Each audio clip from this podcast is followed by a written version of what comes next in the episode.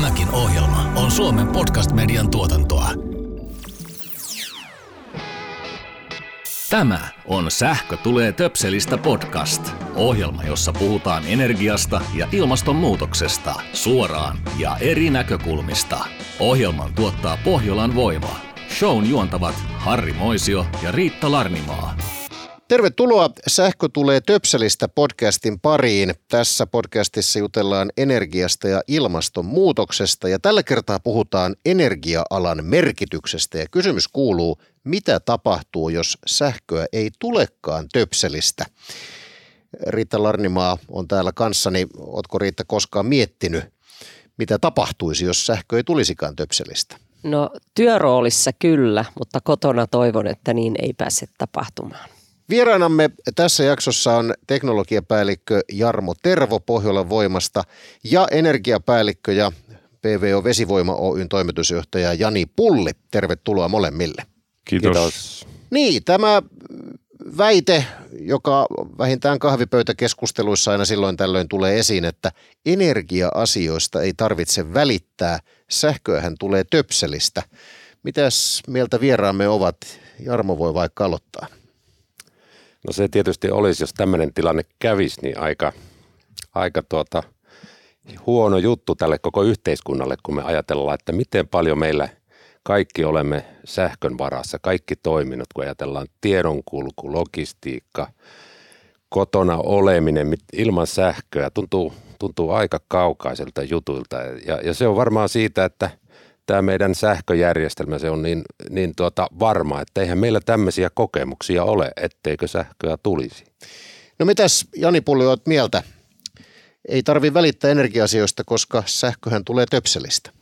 No näinhän se, näinhän se meillä kuluttajilla näyttäytyy. Sähkö tulee töpselistä ja Suomessahan ei ole tämmöistä suurta sähkökatkosta nähty pitkiin pitkiin aikoihin, että välillä, kun näitä myrskyjä, myrskyjä on, niin siirtolinjoja pienempiä saattaa tuota mennä pois pelistä ja sitä kautta sitten kotitaloudessa nähdään se, että mitä on olla ilman sähköä, mutta nekin on sitten muutamia tunteja. Mutta kauhulla ajattelen, että jos talvipakkasella sanotaanko vaikka kahdeksi viikoksi sähköt katkeaisi.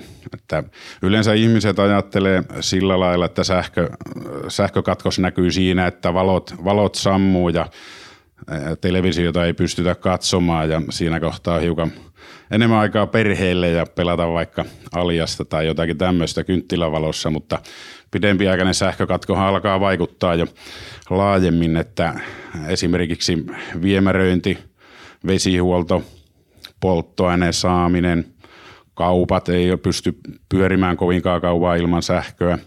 Se vaikuttaa aika monen asiaan ja ehkä suosittelisin lukemaan kaikki, kaikkia asiasta kiinnostuneiden, niin tuota, Ilkka Remeksen kirjan, semmoinen kuin Jäätyvä helvetti. Siinä on yksi skenaario, hyvin, aika niin kuin kuvaava skenaario siitä, miten, miten voisi käydä Suomessa. Tässä tavallaan vähän tulikin vastaus seuraavaan kysymykseen, että minkä takia sähköä pitää tuottaa koko ajan. Täytyy myöntää, että mä olen itsekin kyllä välillä näin ihan vain yksityishenkilönä pohtinut, että minkä takia sähköä tehdään koko ajan, kun eihän tässä sitä koko aikaa tarvitse, mutta näinhän ei tietenkään ole. Kyllä. Sähköjärjestelmähän vaatii sen, että tuotanto ja kulutus on koko ajan tasapainossa, eli, eli saman verran tuotetaan kuin kulutetaan. Ja se on tehtävä niin kuin – jokaiselle sekunnille. Ja, ja tota, sillä tavalla se tietysti on niin kuin monimutkainen systeemi, jossa, jossa tuota, tuotanto joutuu joustamaan ja, ja, ja mahdollisesti kulutuskin. Ja, ja tietysti niin kuin tämä järjestelmä on rakentunut pitkältä ajalta ja, ja, ja nyt sitten viime vuosina tämmöinen niin energiatuotannon murros on aiheuttanut siihen lähinnä se, että meille on tullut aika paljon tuotantoa, uusiutuvaa tuotantoa, aurinkoa ja, ja, ja tuulivoimatuotantoa varsinkin, joka, joka tuottaa sitten niiden säitten mukaan. Ja sitten meidän pitää varmistaa, että se kulutus on samalla, niin kuin sama määrä samaan aikaan, vaikka toinen puoli – vaihteleekin ja, ja, ja se tietysti on niin kuin se kokonaisuus, joka, joka rakennetaan sitten niin kuin tietysti meillä on niin kuin perinteisesti ollut tämmöistä energiatuotantoa, joka on pystynyt säätymään sen mukaan kuin, kuin tuota, on, on sitä kulutustakin ollut. Mutta nyt ollaan uudessa tilanteessa ja, ja, ja, ja sitä järjestelmää nyt sitten rakennetaan. Tietysti meillä on esimerkiksi vesivoima, joka säätää erittäin hyvin. Sitten koko ajan mietitään, että onko varastoratkaisuja esimerkiksi, jolla pystytään sitten niin kuin nopeita, nopeita muutoksia sitten käsittelemään. Mutta kokonaisuudessaan niin, niin, niin erittäin monimutkainen komplisoitu järjestelmä, jolla tämä varmistetaan.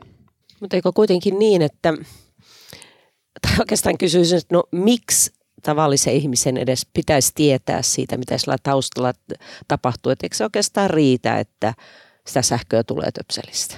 Niin, kyllä kai se näin on, että, että tota, sillä tavalla luotetaan siihen, että, että järjestelmä toimii ja se järjestelmä rakennetaan semmoiseksi, että sitä tulee aina. Tietysti tulevaisuudessa ehkä joutuu tavallinenkin kuluttaja niin kuin välisesti miettimään, että millä hetkellä hän kuluttaa. Jos hänellä ei tällä hetkellä ole aivan pakko kuluttaa ja meillä järjestelmä on sillä tavalla siinä tilanteessa, että nyt olisi hyvä kulutusta pienentää, koska meillä esimerkiksi sitä tuulivoimatuotantoa on vähän, niin, niin järjestelmä hoitaa se automaattisesti niin, että, että se tavallisen kuluttajankin kulutus silloin pieneneisi vaikka sitten kuluttaja ei sitä huomaakaan. Minkä takia energia on sitten niin merkityksellinen ilmastonmuutoksen hillitsemisessä ja yhteiskunnan toiminnassa? Kysytäänpä siitä tarkemmin Pohjola-Voiman ympäristöpäällikkö Rea Oikkoselta. Tervehdys Rea. Moi vaan. Miksi energia-ala on sun mielestä niin merkittävä tai merkityksellinen silloin, kun puhutaan ilmastonmuutoksen hillitsemisestä ja ylipäätään yhteiskunnan toiminnassa? No, nykyisin puhutaan paljon kaiken sähköistymisestä, eli, eli sähkö on helpompi muuttaa ilma, ilmastoneutraaliksi kuin moni muu energia, energiamuoto. Eli, eli siinä mielessä se niin kuin merkityksellisyys siinä sähkön tuottamisessa näkyy. Tavallaanhan energia-alasta on tullut suorastaan seksikäs, että tänä päivänä kaikki puhuvat energiasta ja energian merkityksestä ja siinä mielessä on varmaan mielenkiintoista olla tämmöisellä alalla, tai ainakin itse koen niin. Kyllä toi maailma on vaan siinä mielessä muuttunut, että energiasta on ollut mielenkiintoinen puheenaihe. No kun ala on sitten merkittävä, niin varmastikin vastuukin sitten kulkee siinä samassa rintamassa. Miten näet, että energia-alalla vastuullisuus otetaan huomioon? Se on ihan samoin kuin monella muulla alalla, niin se on tällä hetkellä niin kuin kovasti nousussa ja noussutkin jo, että, että kyllä voisi sanoa, että, että monet yritykset tekee tällä hetkellä töitä siihen tosi paljon ja energia-ala yhtä lailla, että yritykset miettii vastuullisuustavoitteitaan ja, ja ne on konkretisoitunut hyvin paljon. Että esimerkiksi meillä Pohjolan voimassa mietittiin viime vuonna vastuullisuustavoitteita uusiksi ja, ja konkretisoitiin kyllä hyvinkin paljon sitä, että aikaisemmin oli hiilidioksidin neutraali sähkön tuotannolle tavoite, niin nyt yritettiin miettiä, että on enemmän niitä numeerisia tavoitteita, että sitä, sitä niin kuin tu, pystyy tuomaan esille sitä kautta paremmin, että mitä jo tehdään. Ja sitten toki pitää tehdä tehdä varmaan uusiakin tavoitteita kokonaan, että tänä päivänä sosiaalinen vastuu kyllä no, nostaa päätään ja, ja sitten nousee, nousee niin kuin muita asioita, esimerkiksi ilmastonmuutoksen rinnalle luonnon monimuotoisuus on tällä hetkellä sinne nousemassa ja hyvin paljon puhuttu aihe. Ja yritykset miettii tällä hetkellä sitä, että mitä, mitä heille merkitsee luonnon monimuotoisuus ja ja minkälaisia riskejä luontokadolla voi olla meille. Kerro jotain käytännön esimerkkejä, mitä yrityksissä ilmastonmuutoksen hillitsemiseksi tehdään? Yleisesti hyvin paljon mietitään sitä, että, että millä voitaisiin korvata yrityksessä niitä paljon hiilidioksidia tuottavia prosesseja, esimerkiksi just sähköistämällä. Mutta sitten jos ajattelee energiatuotantoa, niin kyllähän mietitään paljon polttoainevalintoja ja puhtaampia sähkön tuotantomuotoja, miksei myös lämmön tuotantomuodot on mietinnässä, että esimerkiksi tällä hetkellä hyvin paljon puhutaan, kivihiili on oikeastaan jo rajattu pois polttoaineista, mutta puhutaan turpeen käytön vähentämisestä ja meilläkin se on, se on päätetty rajata varapolttoaineen rooli vuoteen 2025 mennessä. Turve siis. Energia-ala on perinteisesti ollut varsin miesvoittoinen ala. Mitä sä ajattelet tästä tänä päivänä? No jos ajatellaan vastuullisuuden kannalta, niin pitää olla monimuotoista, että se on ihan hyvä, että naisiakin alalla on ja enenevässä määrin, mutta itse ajattelen, tai itse en oikeastaan ajatellut koskaan kauheasti sitä miesvaltaisuutta. Ehkä siinä kohdassa, kun energia-alan tilaisuuksissa on, on tauko, niin naisten huoneessa ei ole ihan hirveitä jonoja. Siinä kohdassa se tulee mieleen, mutta kun on opiskellut miesvaltaisella tekniikan alalla, niin ei siihen kiinnitä huomiota. Itse en ole koskaan ajatellut, että sillä olisi jotain merkitystä, että, että on nainen ja alalla, vaan ihan kaikki, kaikki on ollut niin kuin hyvin sen kannalta, että, että ei ole koskaan haitannut olla, olla nainen, mutta en ole kokenut, että olisin jäänyt sit mistään paitsikaan sen takia. Kiitos Rea. Eiköhän jatketa töitä tällä miesvaltaisella alalla, jotta meitä naisiakin olisi jatkossa vielä enemmän kuin nyt. Kiitos keskustelusta ja toivotaan tosiaan, että naisetkin innostuvat alalle entistä enemmän. Muutamaan otteeseen jo tässä keskustelussa on viitattu siihen, että ala on suorastaan mullistumassa. Mitä tulevaisuudessa siis on odotettavissa, Joni Pulle? No yksi, mistä odotan, odotan teki paljon, on varastointi ja nimenomaan niin kuin akkuratkaisut. Että Pohjolan voimassakinhan meillä on, on tuota, kehitteillä, kehitteillä tämmöinen isompi akku. niiden varastointikyky on tällä hetkellä vielä hyvinkin pieni. Eli, eli tehoja niistä saadaan jo jonkun verran, mutta se, että miten kauaksi aikaa se teho riittää, niin se ei vielä ole, ole tuota oikein, oikein tuota päässyt eteenpäin. Mutta odotan kyllä siltä, siltä teknologialta kyllä tulevaisuudessa niin paljon enemmän. Ja ehkä jos nyt vertaa, vertaa että meillä vesivoimassa, vesivoimassa, jos ajatellaan, että meillä ää, on samankokoinen tuotantoyksikkö kuin mitä tämä Pohjolan akku, noin 30 mekanen, niin, niin voi ajatella, että tämä akun teho kestää tunnin verran. Eli se tunnin verran sitä 30 megawattia pystyy tuottamaan. Jos ajattelee varastointikykynä, niin se on meidän säännöstelyjärvissä sama energiamäärä, niin puhutaan, että se on pari millimetriä – sitten tuota meidän voimalaitoksella, kun ajetaan tunti putkeen, niin pari millimetriä näkyy sitten tuolla meidän varastoaltaissa vesimääränä. Siis pinnan korkeudessa sitä Juuri näin pinnan korkeudessa. Eli ehkä niin kuin suhte, suhteutettuna, että tällä tasolla ollaan, ollaan vielä näissä akuissa että ei, ei, ei pystytä puhumaan niin kuin samasta asiasta energiavarastona vielä kuin mitä tämmöinen iso, isompi tuota, varastoallas vesivoimassa. Mutta odotan kyllä, että tämä tekniikka kehittyy ja se on kehittynyt tosi paljon nyt hyvin lyhyessä ajassa. Mutta tämä nyt esimerkkinä. Me tiedämme nyt sen, että sähköä pitää tuottaa juuri sen verran kuin sitä kulutetaan. Akkuteknologia kehittyy koko ajan. Mutta entäs sitten muunlaisia innovaatioita? Mitä niitä on tulossa? Vedystä on esimerkiksi puhuttu paljon. Joo, vety on iso asia tällä hetkellä. Se on, se on kyllä keskustelujen keskiössä. Se taitaa saada insinöörien silmät loistamaan. Kyllä, siellä on paljon, paljon teknologiaa, ja, mutta paljon mahdollisuuksia myöskin. Että, että vetyhän itsessään, itsessään on, maa, taitaa olla maailmankaikkeuden yleisin alkuaine. Ja, ja, ja sillä on hyvänä ominaisuusena se, että se, se niin kuin sisältää paljon energiaa. Eli se on hyvä energian varastointiin ja energian kuljetukseen, energian siirtymiseen, siirtämiseen paikasta toiseen. Ja, ja tota, siellä, nä, siellä on paljon mahdollisuuksia. Tietysti tuohon niin kun se tuotannon ja kulutuksen tasapainoon, niin veti tuo isona mahdollisuutena sen sitten energian varastoinnin. Niillä hetkellä, kun tuotantoa on paljon, kulutusta vähemmän, me voitaisiin sitä energiaa varastoida vedyksi ja sitten taas tuottaa siitä esimerkiksi sähköä sillä hetkellä, sitä varastoidusta energiasta, kun on pulaa taas tuotannosta. Eli pystytään niin kuin tasaamaan ja vedyssä on mahdollisuutta sitten varastoida jo isoja energiamääriä.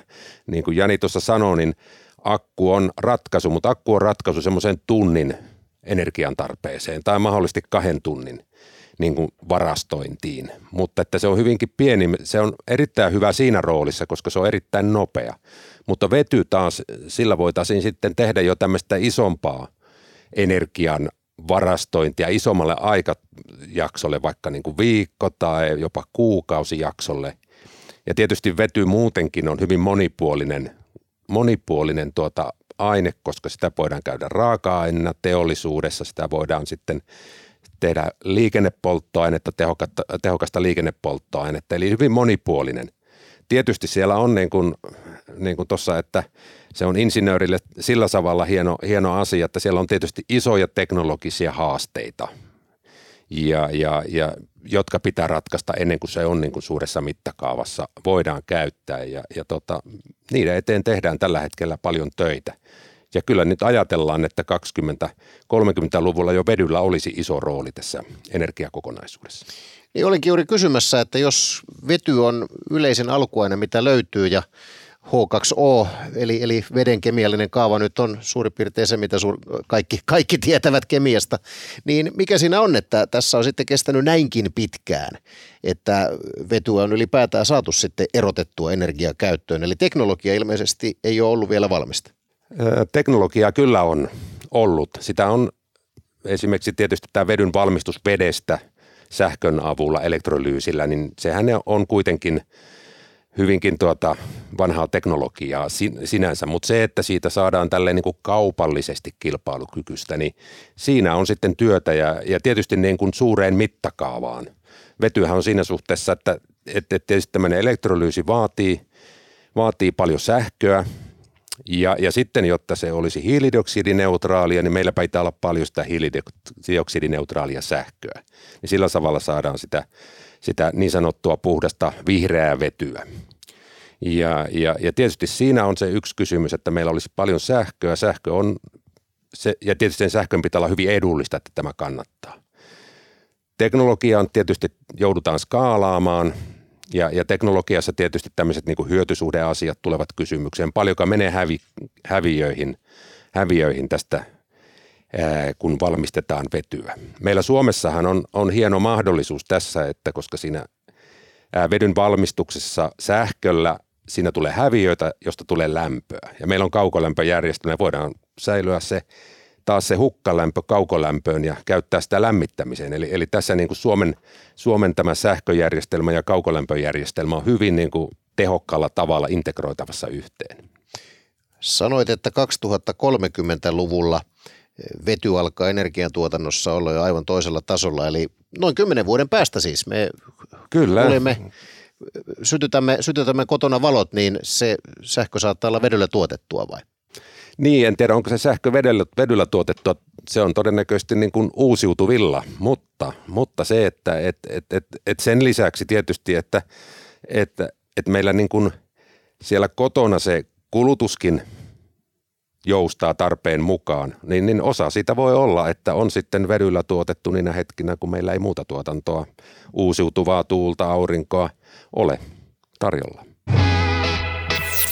No mennäänpä sitten energian tuotannosta kuluttajatasolle. Miten voisi itse käyttää sähköä järkevämmin näin ympäristön kannalta? Onko Jani sinulla siihen joku kikka kakkonen? No mitään yksittäistä kikkaa, kikkaa sinänsä ei, ei ole, mutta, mutta tuota, pienistä asioista koostuu aina, aina iso, iso puro, että on kaiken näköisiä meilläkin ladattavia laitteita. Meillä varmasti laturit unohtuu, unohtuu pistorasioihin, ne, ne voi sieltä poistaa. Valoja voi sammutella pois lähtiessään. Saunua voi vähän siihen aikaan, että milloin sähkö on edullisempaa. Ja kyllähän meillä niin kuin omakotitaloja paljon sähkölämmitteisiä, niin siellähän jo, jo tuota, hyödynnetään tätä edullisempaa sähkön hintaa, eli nämä lämminvesivaraajat kytkeytyy kyllä öisin päälle.